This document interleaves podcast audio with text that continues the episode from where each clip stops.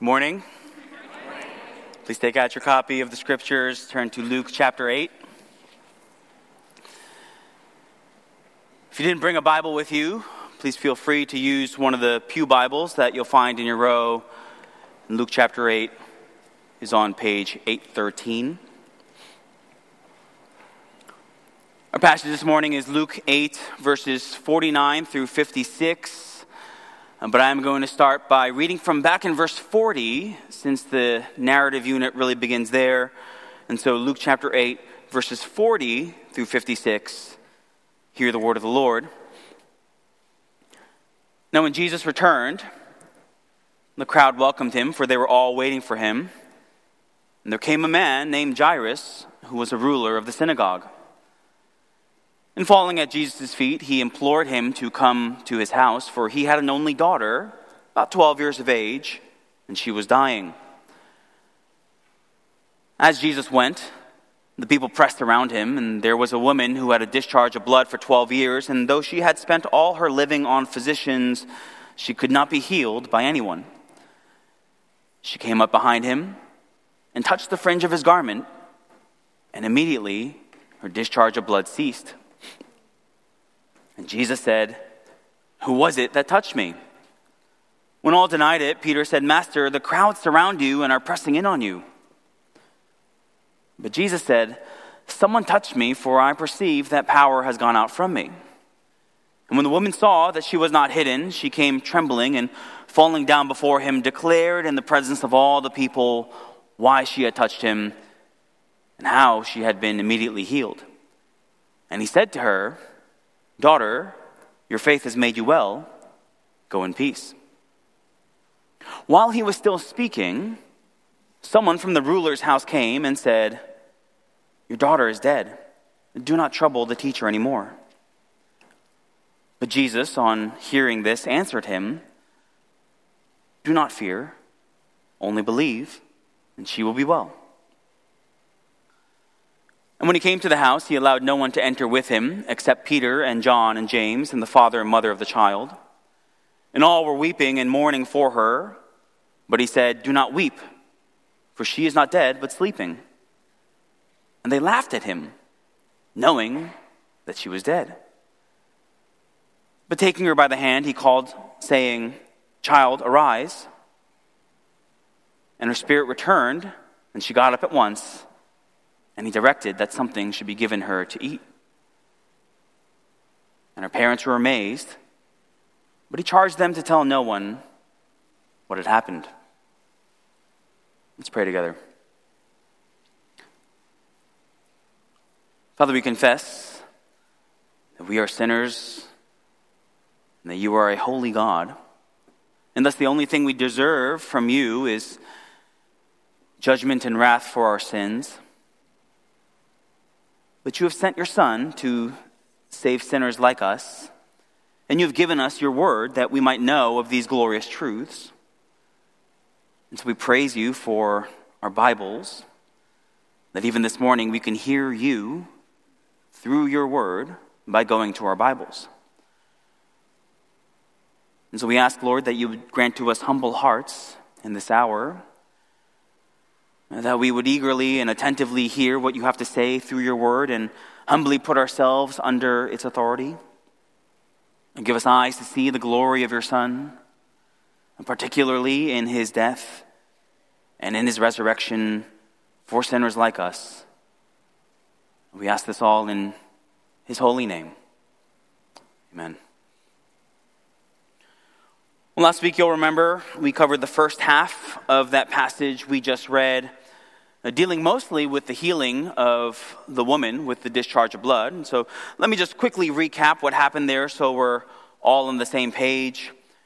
Uh, Jesus, his disciples, they arrive on the shore of the Sea of Galilee, and there is this big crowd eagerly awaiting them there. But the one most anxious for his arrival is a synagogue ruler named Jairus, because back at home, his 12 year old daughter is severely ill. She's on the verge of death. So he falls down at Jesus' feet and begs him to come to his house as soon as possible.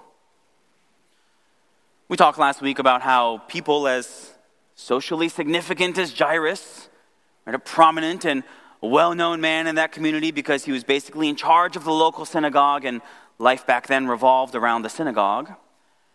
Uh, people with that much social standing are not supposed to be bowing before others like that.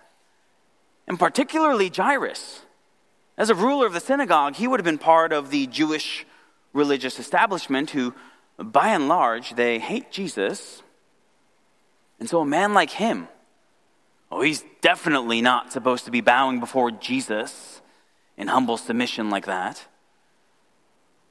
But when you're desperate, none of that really matters. Right? Those three words in verse 42 she was dying. That's the only thing that mattered to him at this point.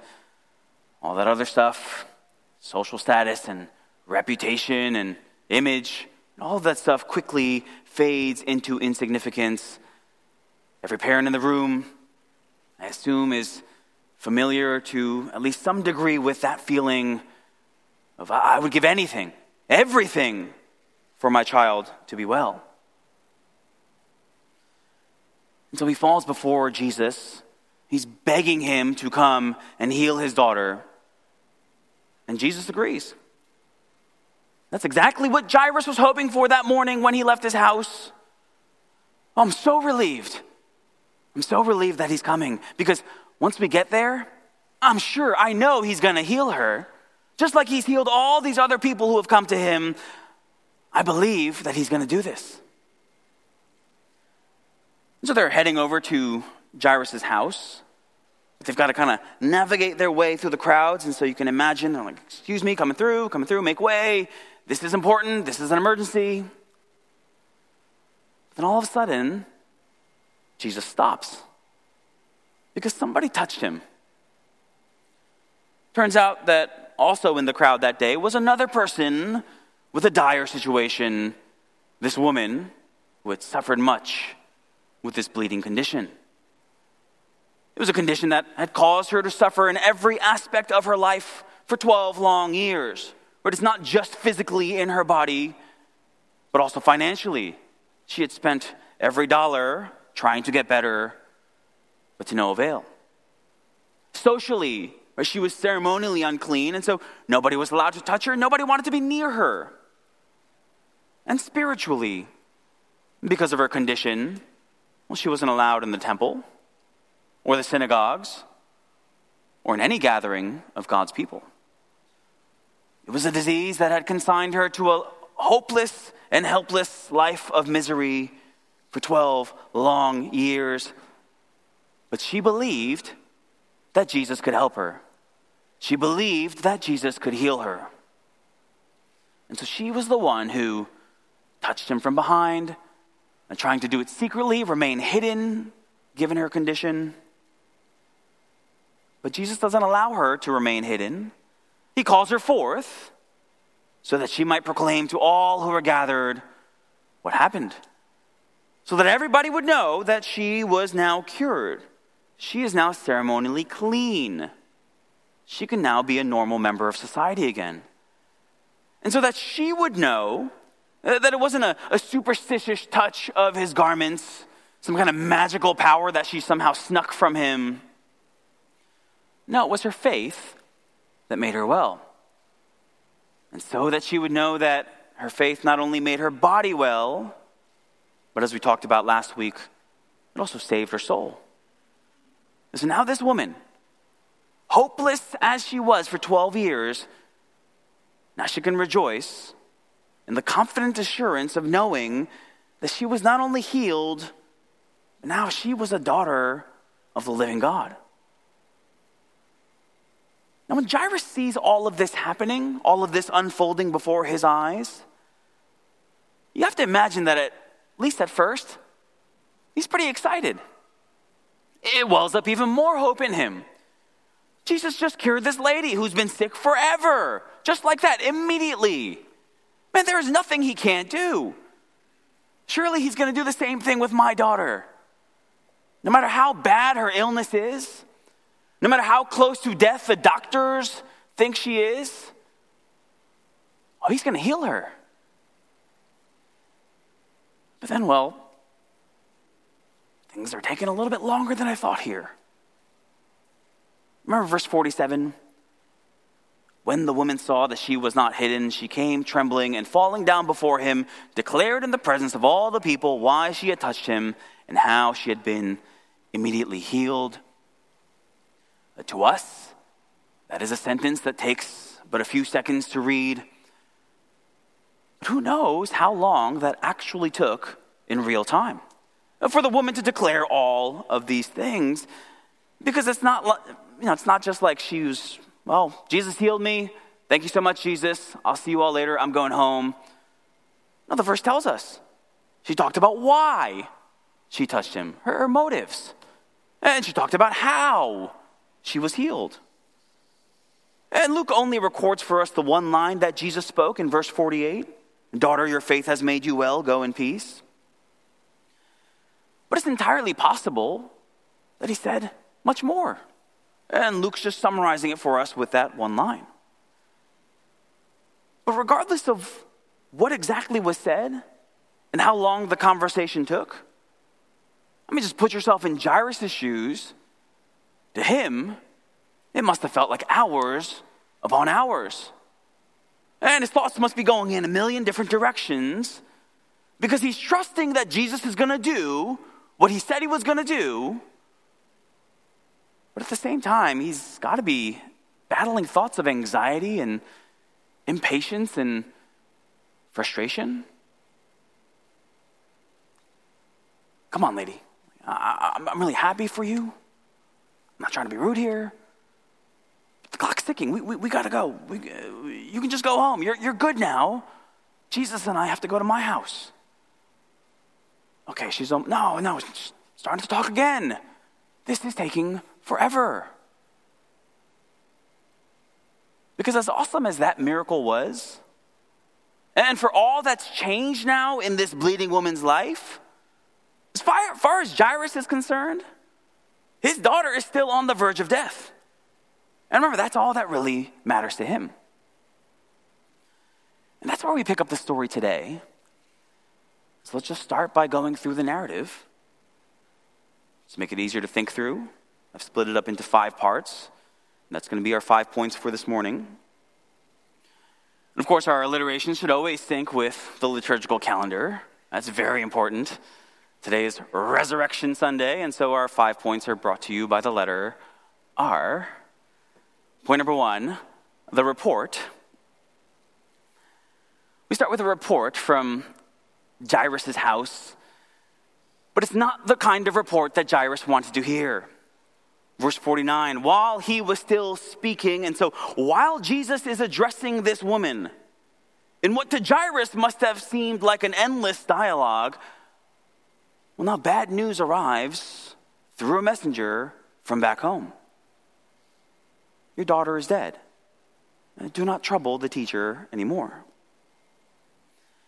So, just like that, uh, Jairus' worst fears have come true. Where there was once hope that Jesus would come back with him to the house, heal his dying daughter, well, now it was hopeless. She's dead. And the messenger, he tacks on his own assessment there of the situation. Well, Jairus, it's hopeless now, so do not trouble the teacher anymore. There's no point in him coming all the way back to the house. Just let him get back to his busy day. This is a tragic report. Uh, where does the father even begin in processing the grief and sadness in a report like that? Maybe the only thing that makes news like that even more difficult to bear is that he genuinely had hope that the situation was going to be fixed. We don't know how far they were from Jairus' house, but Jesus was on the way to heal her. Oh, if only she could have stayed alive for a little longer. But then another line of thoughts begins to creep into Jairus' mind. Maybe some of you are thinking it right now. This is her fault. If that lady hadn't touched Jesus, we might already be there. And if she hadn't taken so long talking about what happened to her, my daughter might still be alive. But here's where it gets really tricky. Because Jairus can't be upset with the woman for too long before he realizes that the only reason that the whole episode took so long was because Jesus stopped everyone. And Jesus called her out to confess in order that Jesus might minister to her need. And so the one in whom Jairus trusts to heal his daughter, well, he's the same one who seemingly delays everything, so now his daughter is dead. And did you catch that, that juxtaposition there of the daughters?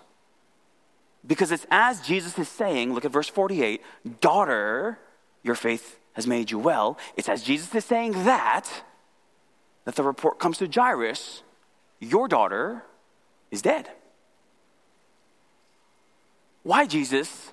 Did you spend so much time ministering to that daughter, but not my daughter? You've clearly shown your love for this woman. You've shown her great favor. But Jesus, have you forgotten about me? Point number one the report. Which brings us to point number two the reassurance. Knowing that this report would throw him for a loop and severely test his faith, knowing that this tragic news would stab him right in the heart,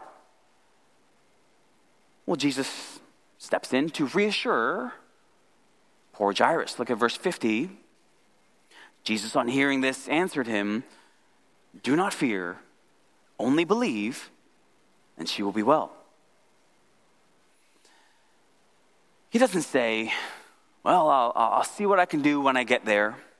No promises. No, this is a command. Do not fear, only believe, that is based on a sure promise. She will be well. We've got to acknowledge right, that's not exactly the easiest command for Jairus to follow. Do not fear. Do not fear. Everything that I've been fearing for the last however long, that my daughter would die, everything that I've been fearing has just materialized. And so, how could he not fear? Only believe. Well, I did believe, and that's why I came to you, Jesus. I did believe that you would save my sick and dying daughter, just like you've saved so many other sick people, but now she's dead. So, how could he believe? She will be well. It's one thing to trust Jesus with a dying daughter, it's a whole other thing to trust him with a dead daughter. Because in one, there's a glimmer of hope, in the other, you are just hoping against hope. And so everything in this narrative is seemingly going against his believing and trusting Jesus. Right? Everything in this narrative is pointing in the direction of fear and despair and giving up. But Jairus, in spite of how impossible that command must have seemed to him in that moment, well, Jairus continues to believe and trust that Jesus is going to do something. He trusts Jesus. He trusts Jesus' word. He trusts Jesus' promise. There's not a single word in this narrative about his doubts or his unbelief or his wavering. Kind of reminds us of what it says about Abraham in Romans chapter 4. No unbelief made him waver concerning the promise of God, but he grew strong in his faith as he gave glory to God, fully convinced that God was able to do what he had promised. In the same way, Jairus doesn't waver. Uh, Jairus is fully convinced that Jesus is able to do what he had promised. And that's why the story doesn't end there, with Jairus just leaving dejected, defeated. That's why the story doesn't end there. with Jairus giving in to the doubt and disbelief of his messenger, well, you know what? Let me just, let me not bother the teacher anymore. That's why the story continues with Jairus pressing on, continuing toward the house, continuing to trust in Jesus. Friends, we can only imagine how in that moment, a Jairus must have found what so many other believers have in their greatest moments of desperation. What the old hymn puts so well Tis so sweet to trust in Jesus, just to take him at his word, just to rest upon his promise, just to know, Thus saith the Lord. Fear not, only believe, right? Thus saith the Lord. That was enough for Jairus, here so beautifully shows his trust in Jesus, Jesus, precious Jesus. But oh, for grace to trust him more. Point number two, the reassurance. Brings us to point number three, the ridicule.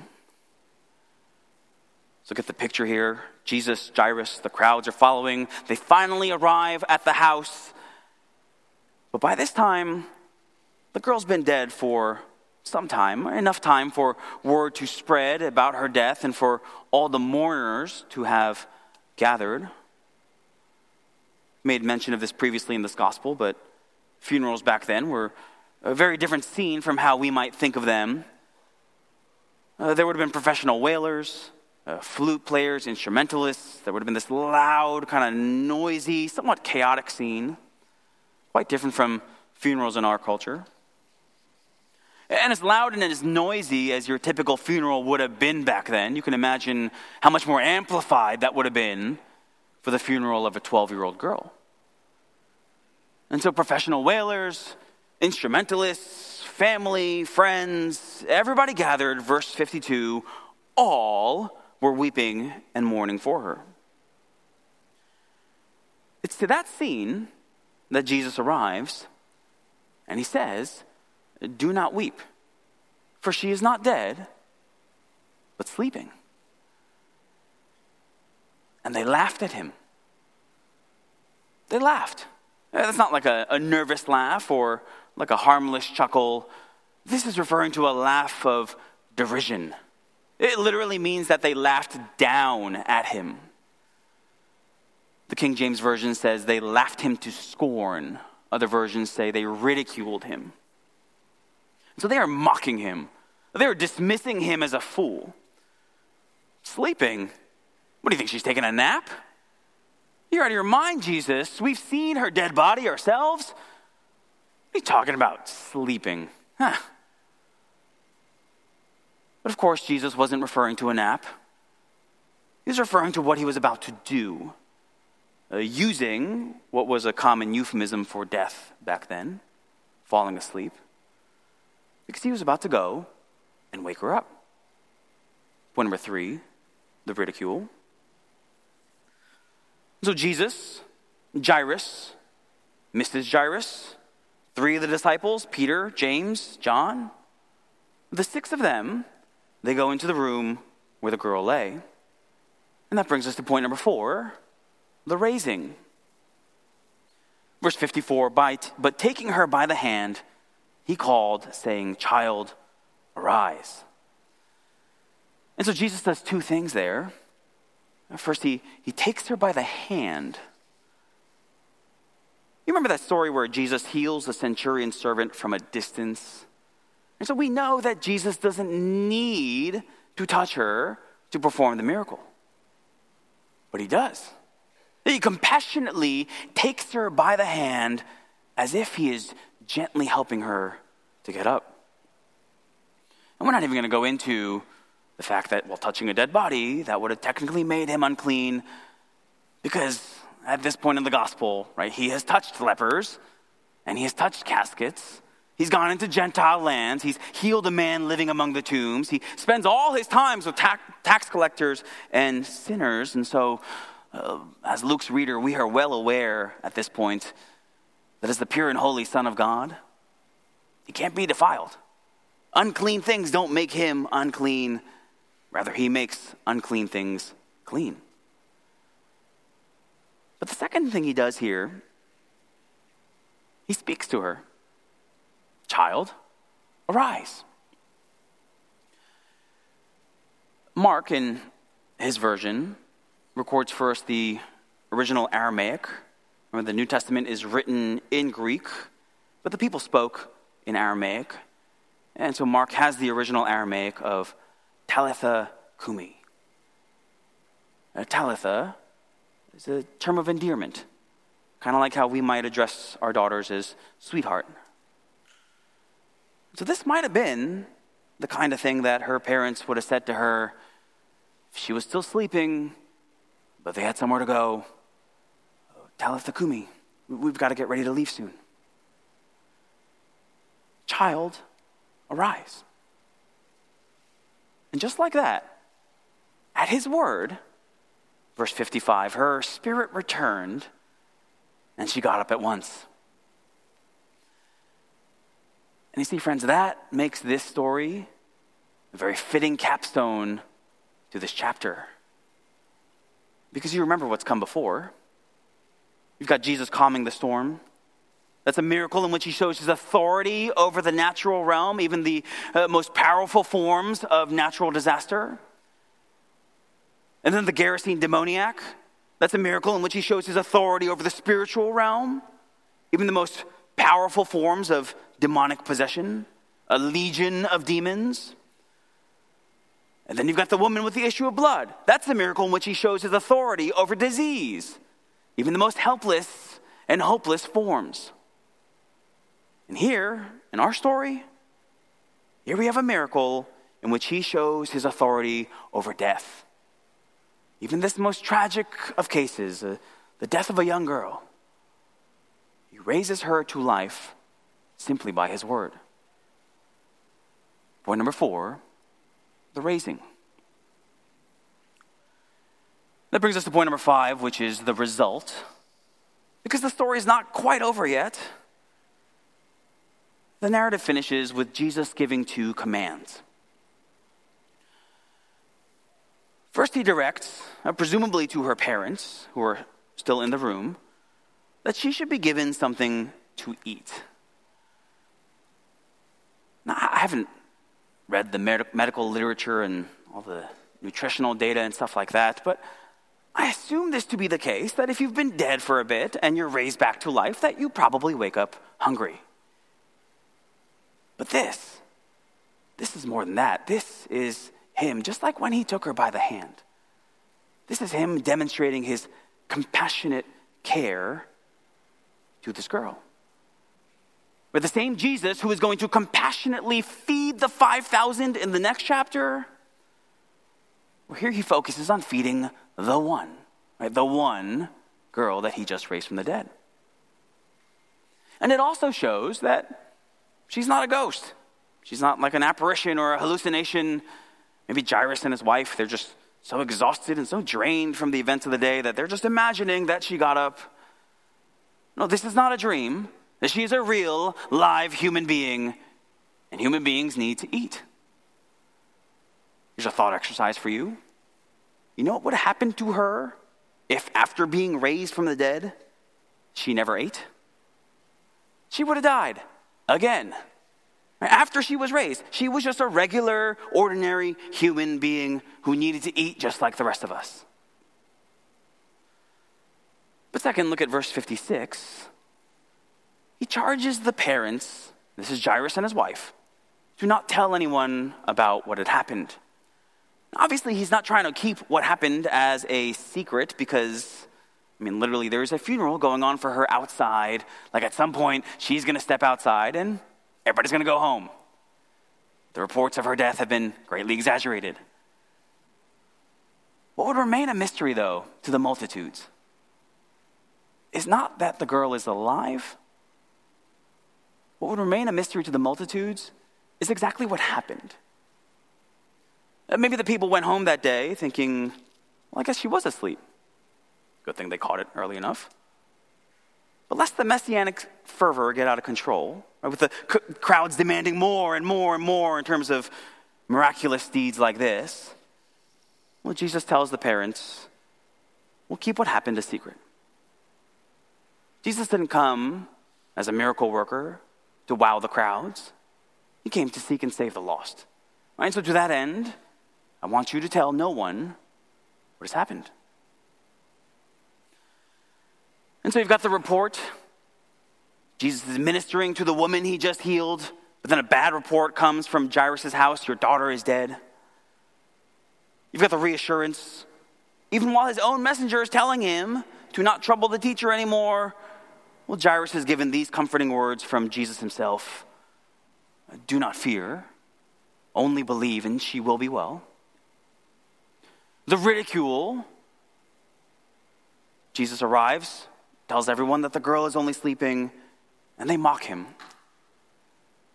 The raising, Jesus goes into the room, takes the girl by the hand, speaks to her, Child, arise. And she does.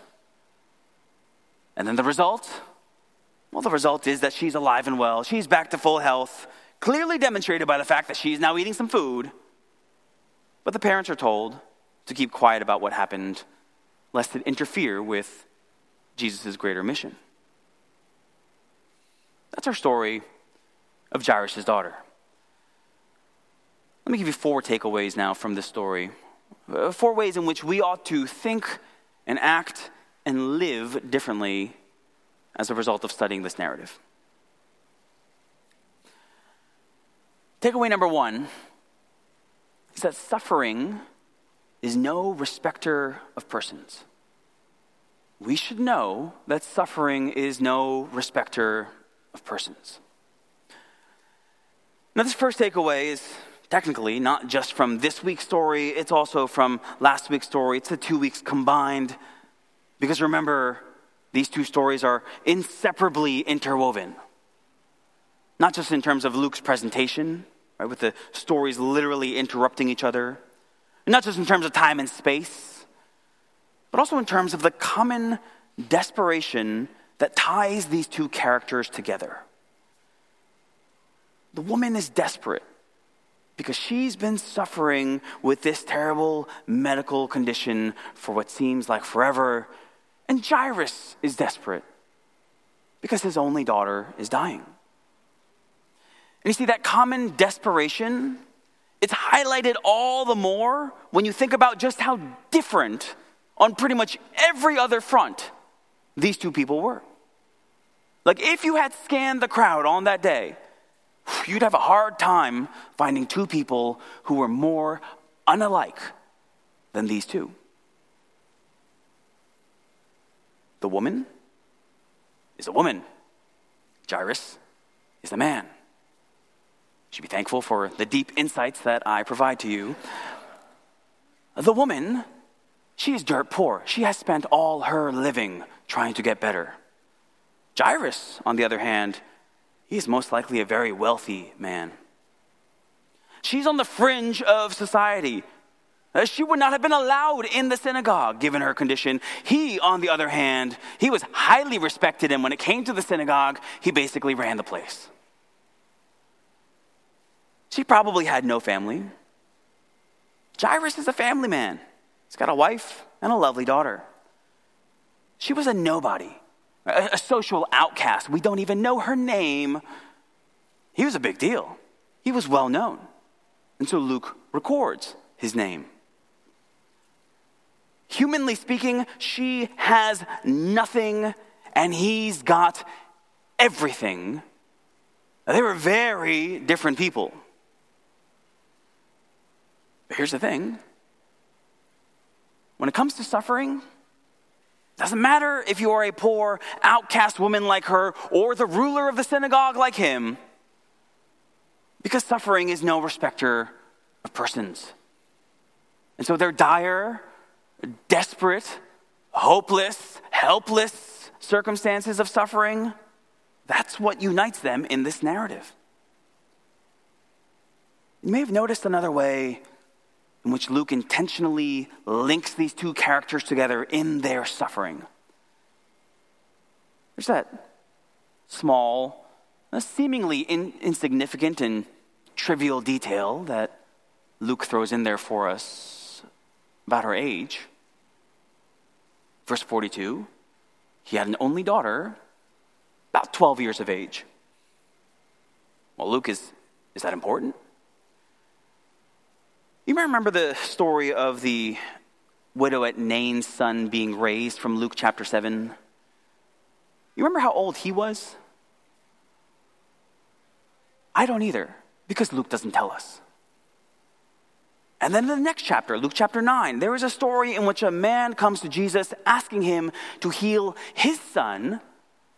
You probably see where I'm going with this. Luke doesn't tell us his age either.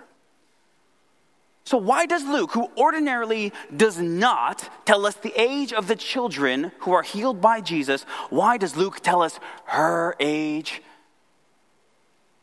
Sure, it's speculation because Luke doesn't say, but I don't think it's a reach at all. Luke is connecting for us these two characters in their desperation, in their suffering, in yet another way. Because, in spite of the fact that they began the day as polar opposites, well, they've now both got 12 year old problems. And so, you see, friends, all of those things that we think are so important in terms of separating us from one another, all those external differences that our eyes are often so quick to be drawn to, all of those things at the end of the day just serve as this very shallow facade.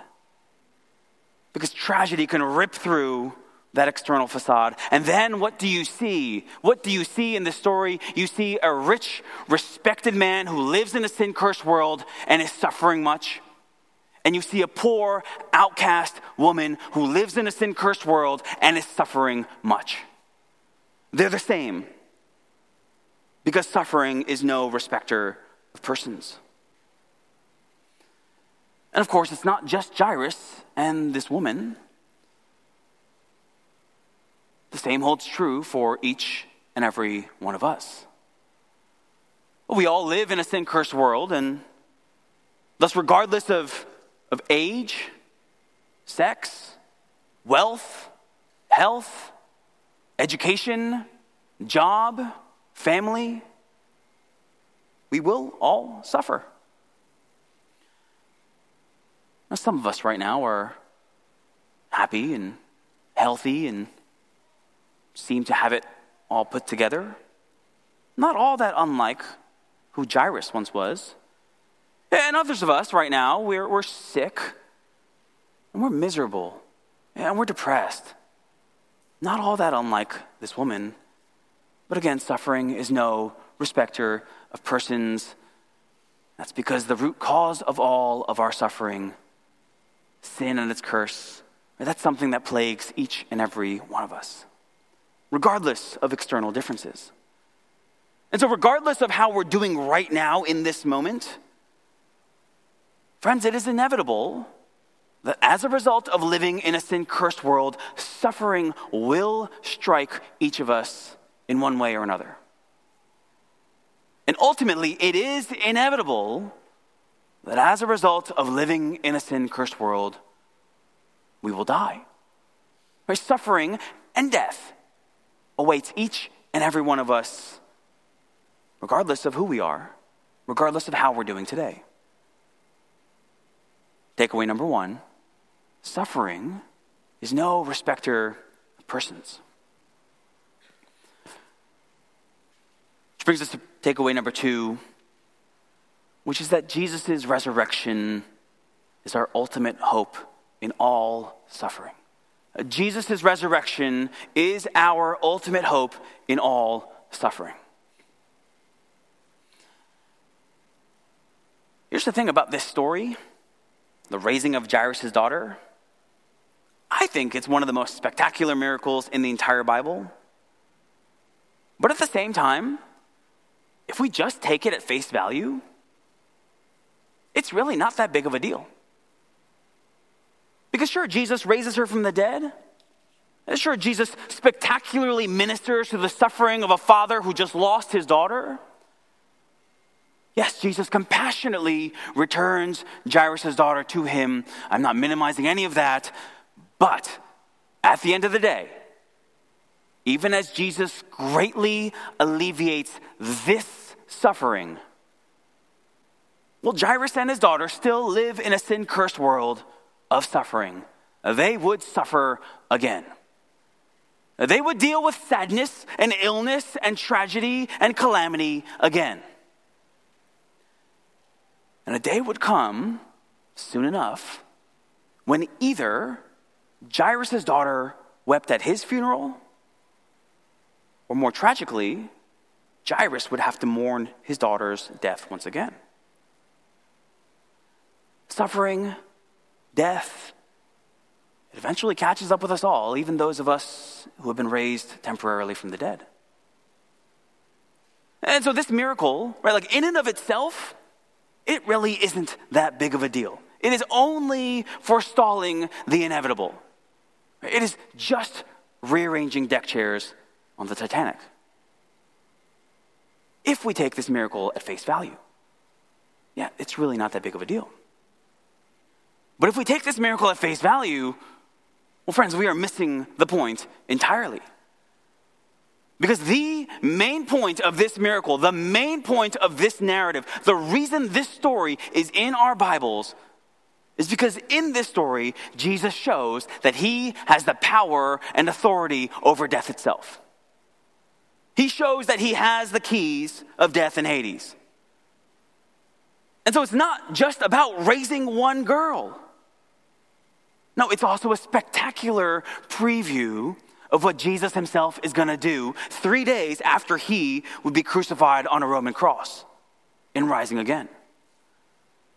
It's not just giving this one girl a few more decades of life before she dies again. It's pointing to how he is going to rise again as the first fruits of all those in him who will live forever.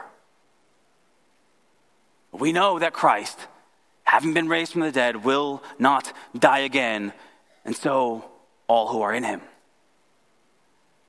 So, all of this, this entire narrative, is a foreshadowing of the fact that Jesus would destroy death and ultimately end all suffering for those who trust in him.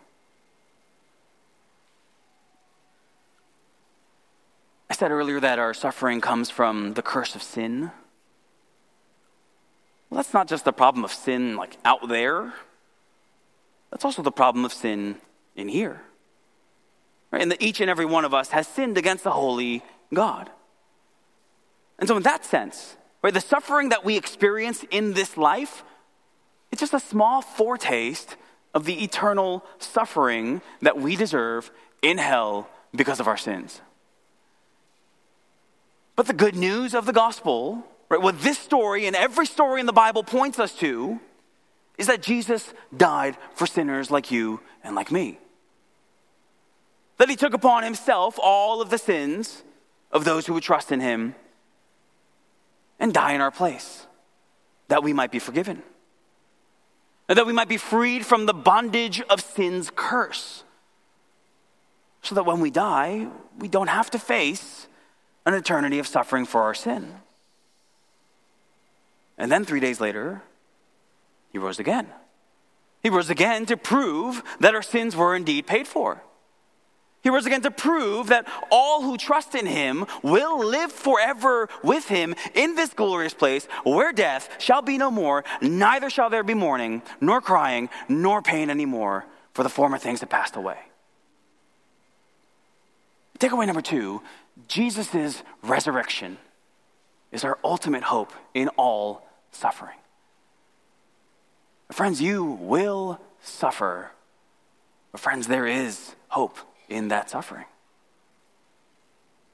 And so we celebrate that today on this Resurrection Sunday. But we also celebrate that every Sunday because that's literally the only hope that we have in life and death that Jesus Christ rose again from the dead. And that's what this story is all about. Takeaway number three God's children must trust his delays. God's children must trust his delays. Now let's come back to something we brought up earlier in the narrative. That's this whole issue of the delay. The delay. Jesus allowing this woman to interrupt the trip to Jairus' house, letting Jairus' daughter die in the process. As strong as his faith was, surely in that moment, questions are arising in Jairus' head. Why? Why, Jesus, did you let her die? Don't you care about me? Have you forgotten me? But now, in retrospect, we know, Jairus knows, he knows the answers to those questions. No, Jairus, Jesus most definitely has not forgotten you. Because even as things didn't go the way that Jairus had planned, well, they went exactly how Jesus planned them. And doesn't it always show itself to be true? That God's plans indeed are infinitely higher and wiser and better and more glorious than anything that you and I can come up with. Jairus learned that. Because here's the thing if Jairus got his way, if things went according to Jairus' plans, and Jesus heals her, sure, he'd have his daughter back for a few decades.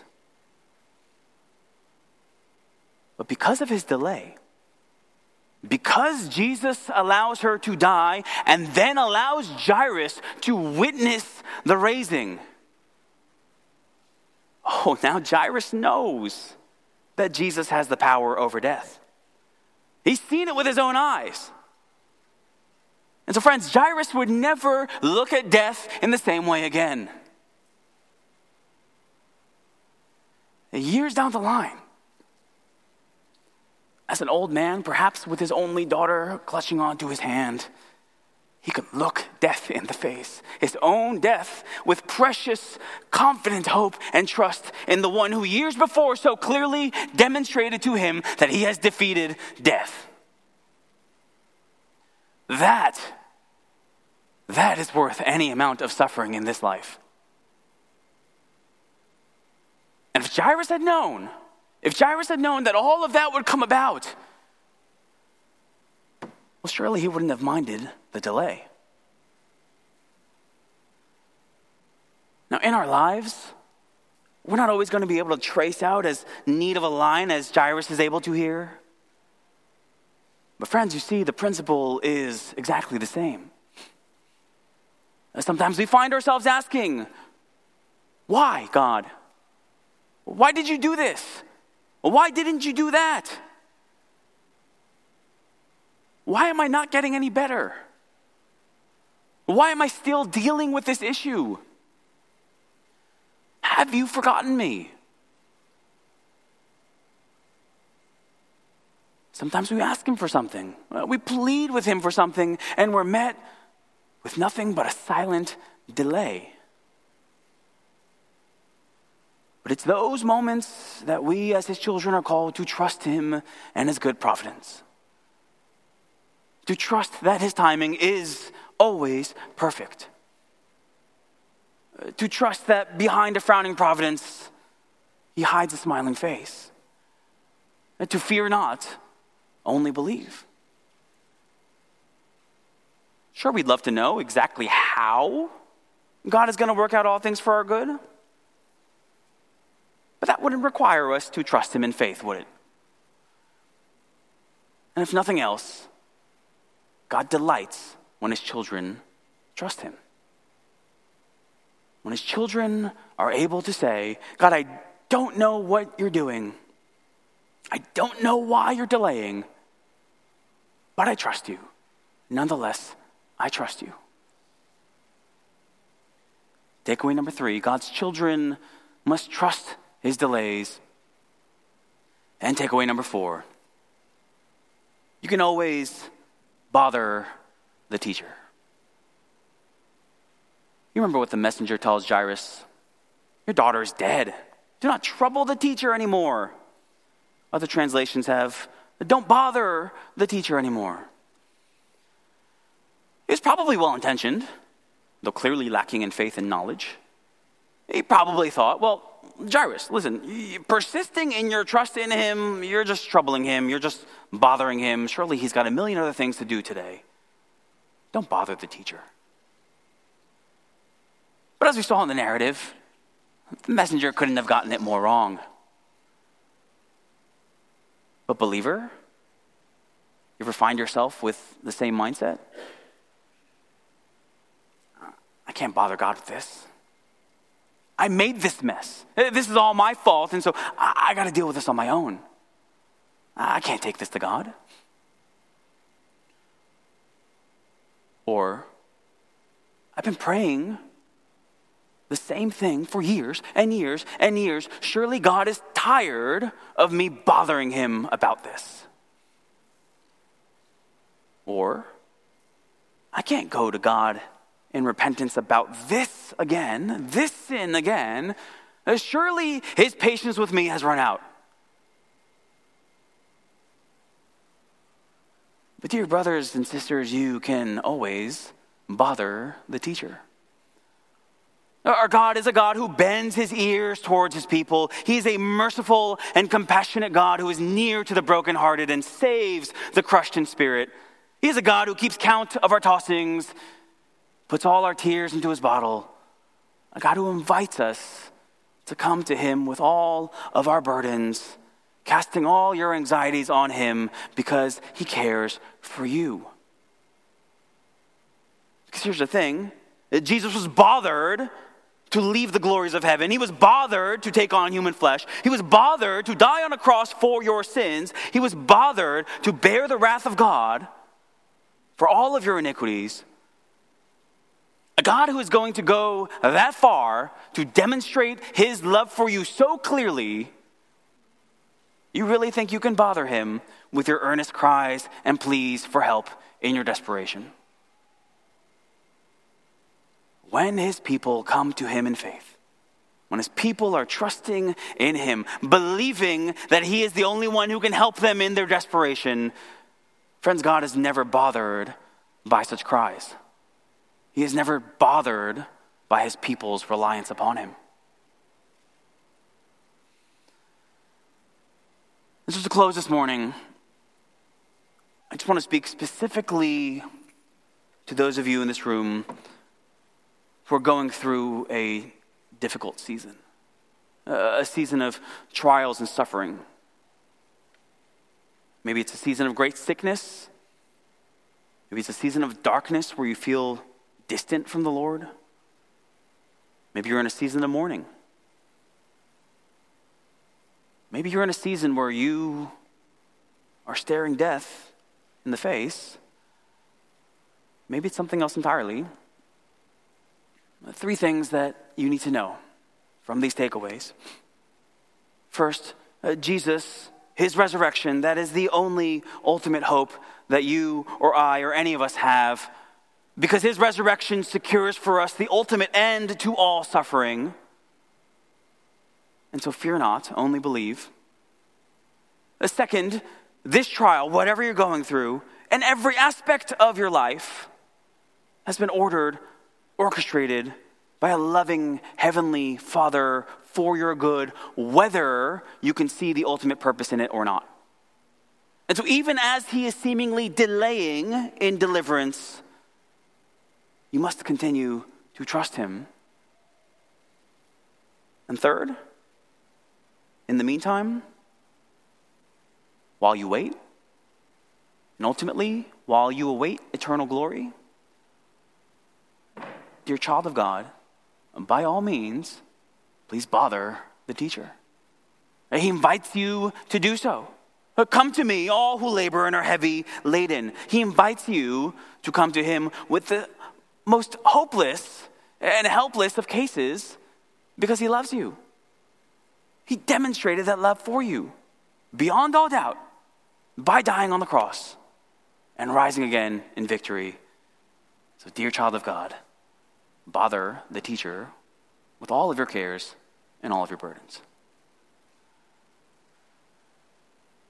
Father, we thank you for this glorious narrative that so clearly points us to your Son's victory in his death and his resurrection over all that we have to fear. Father, we pray that you would grant to us, your people, just a great trust in that resurrection, or that in Christ we might have hope. And we ask this in Jesus' name. Amen.